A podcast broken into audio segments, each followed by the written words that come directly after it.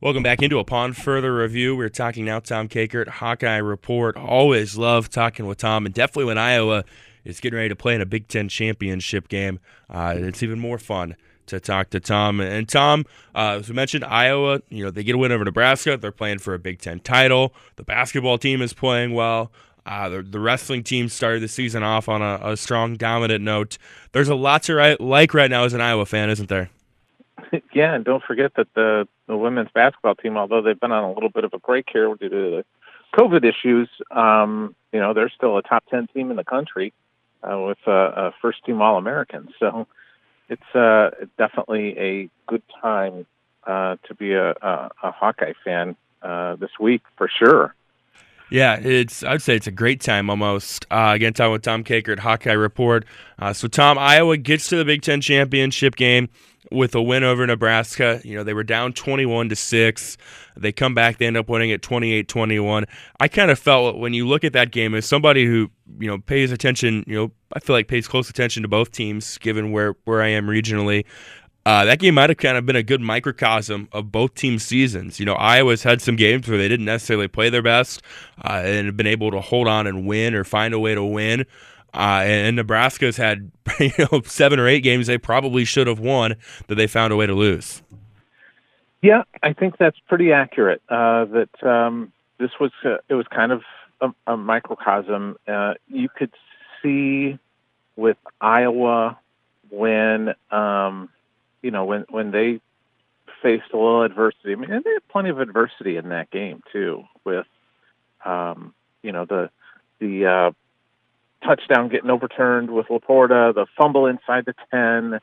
There's some adversity that they faced, and they just kept playing and kept going and kept doing what they could do to finish off the game and potentially win, and then. You know, with Nebraska, the minute they seemed to face some adversity, and the adversity started when you could just tell. I was at the game, and you could just tell the minute that punt was blocked, the air just went out. And, oh no, here we go again! It was just that feeling in the press box. Yeah. That doesn't surprise me at all. I know it was some of my friends that are Nebraska fans. They I think kind of. Felt the same way. Then Iowa comes back. What a lot of people are going to remember about this game, aside from Iowa coming back, is the quarterback change back to Spencer Petras after they benched Alex Padilla, who had made the last couple of starts and came in during the Northwestern game. From your vantage point, what did you see that kind of led to that? You know, I think talking to Kirk after the game, it seemed like they just he wanted a different look. Maybe just felt like maybe Alex was a little anxious, a little jumpy, and felt like that maybe a change would have helped them. And you know, because they did move the ball. That's the thing. But Alex had, they were lucky he didn't have 2 interceptions. To be honest, I mean, he threw 2 essentially right into the hands of Nebraska players, and they just. You had that going on. I just think that was probably more than anything else. They felt like maybe they just needed a steady hand that could kind of guide them in the second half, see where that goes, and it worked out. It's not like Spencer came in there and lit the world up throwing the ball. He just kind of came in and just guided the team, and that was more what it was than anything else. Do you think maybe that kind of parlays into the decision? I know when the depth chart was released yesterday, Spencer Petras is listed as QB1 going into the Big Ten championship game against Michigan. Is it maybe kind of a situation where, like you said, Spencer Petras probably isn't going to go out and, you know, light up the stat sheet, but, you know, just having that experience and that somewhat veteran presence in a big game like we're going to see Saturday night? Yeah, it's kind of a calming influence. You know, I'm not in the huddle with Spencer, but just getting to know Spencer the last 2 years, he's just not a guy that the moment ever seems too big for. He's kind of just the easygoing, relaxing kind of guy. I don't know what Alex is like in the huddle, but I just know that Spencer's just kind of he's a flatline kind of guy who's going to just get him into the right play and those sorts of things. And that's a big moment. It's going to be a big moment on Saturday. That's a big stage, and I don't think it will be too big for him as a quarterback.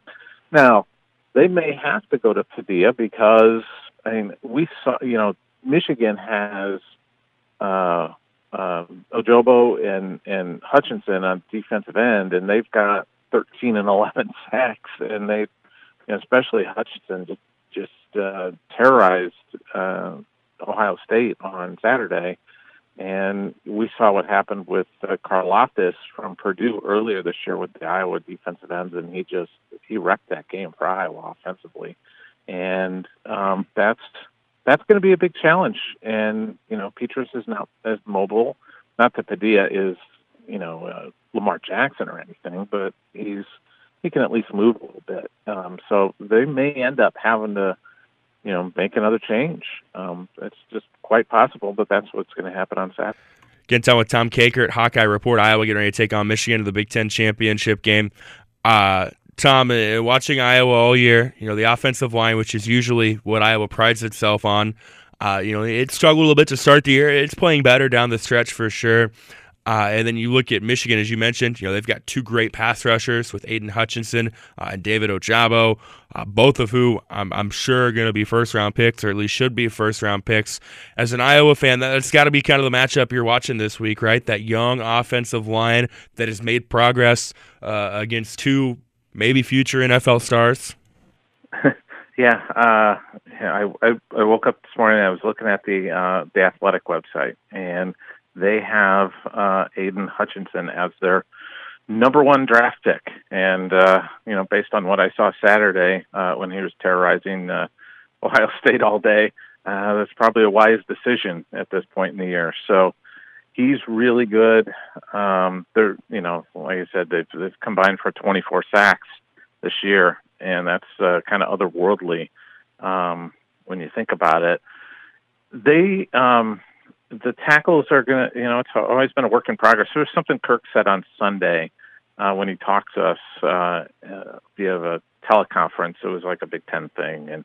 And he talked about how they had to kind of solidify. They thought they'd be more solid up the middle coming into the year because they had Cody Entz and Kyler Schott, and Cody was slow coming back from off-season surgery, and Kyler Schott obviously broke that foot on the hay bale jump. So, you know, that kind of set him back, I think, a little bit more than he had anticipated. But they knew they were going to be young at tackle. And, you know, those guys have grown, but it's still, we saw what happened in the Purdue game. And Karlaftis from Purdue is right there with Aidan Hutchinson. I mean, there's 1A, 1B, and another first-round pick, too. And we saw what he did. He wrecked Iowa in that Purdue game, and you know, as good as David Bell was, Karlaftis was just as good on the defensive side, and just terrorized Iowa. Was in the backfield all day, so they're going to have to contend with two of those guys this time, and that's going to be a huge challenge. Aside from that, Tom, when you look at this matchup, and I feel, you know, scheme wise, Iowa matches up way better with Michigan than Ohio State, just because, you know, Jim Harbaugh wants to maybe play a little bit similar of a style to Iowa. He's not afraid for his team to, you know, get aggressive and be physical, whereas Ohio State maybe more so wanted to spread it out. But what do you feel Iowa needs to do to be able to play playoff spoiler on Saturday night? Yeah, you're right. The style does. You know, kind of styles make fights, you know, in boxing, and the styles make good football games. And this is going to be kind of an old school game. If Michigan sticks with their game plan and Iowa sticks with their game plan, based on what we know about both teams, that they like to run the ball and play physical. And that honestly gives Iowa more of a chance to kind of, you know, they're 10-point dogs. So if Iowa wins, it'd be an upset or kind of stealing it, and it gives Iowa that opportunity to maybe steal one here with just because it's going to probably be a low possession, longer drives more than likely. So you're going to have to really work the ball down the field, and so it's not like if Ohio State was playing Iowa, it would be, you know, Iowa trying to stop a track meet from happening. And that's just not who Iowa is. So this kind of plays into Iowa's style. But it's going to come down to, can Iowa establish the run? Can they make a couple plays in the pass game? And then just how's that run defense going to hold up? I think those are the three keys. Both teams have really good special teams, too. We know Iowa's is excellent and tends to make a lot of plays, but the kicker for Michigan is up for the Groza Award. Now, I think Caleb Shudak should be up for the award, too, but Jake Moody's a really good kicker. They got a good punter. They're going to be very good in special teams. Should be a fun one Saturday night. Iowa-Michigan Big Ten Championship game. Looking forward to that one. Tom Kakert, Hawkeye Report. I'm sure looking forward to that as well. Tom, as always, we appreciate the time. Thank you very much, and enjoy Indianapolis. Great. Thank you.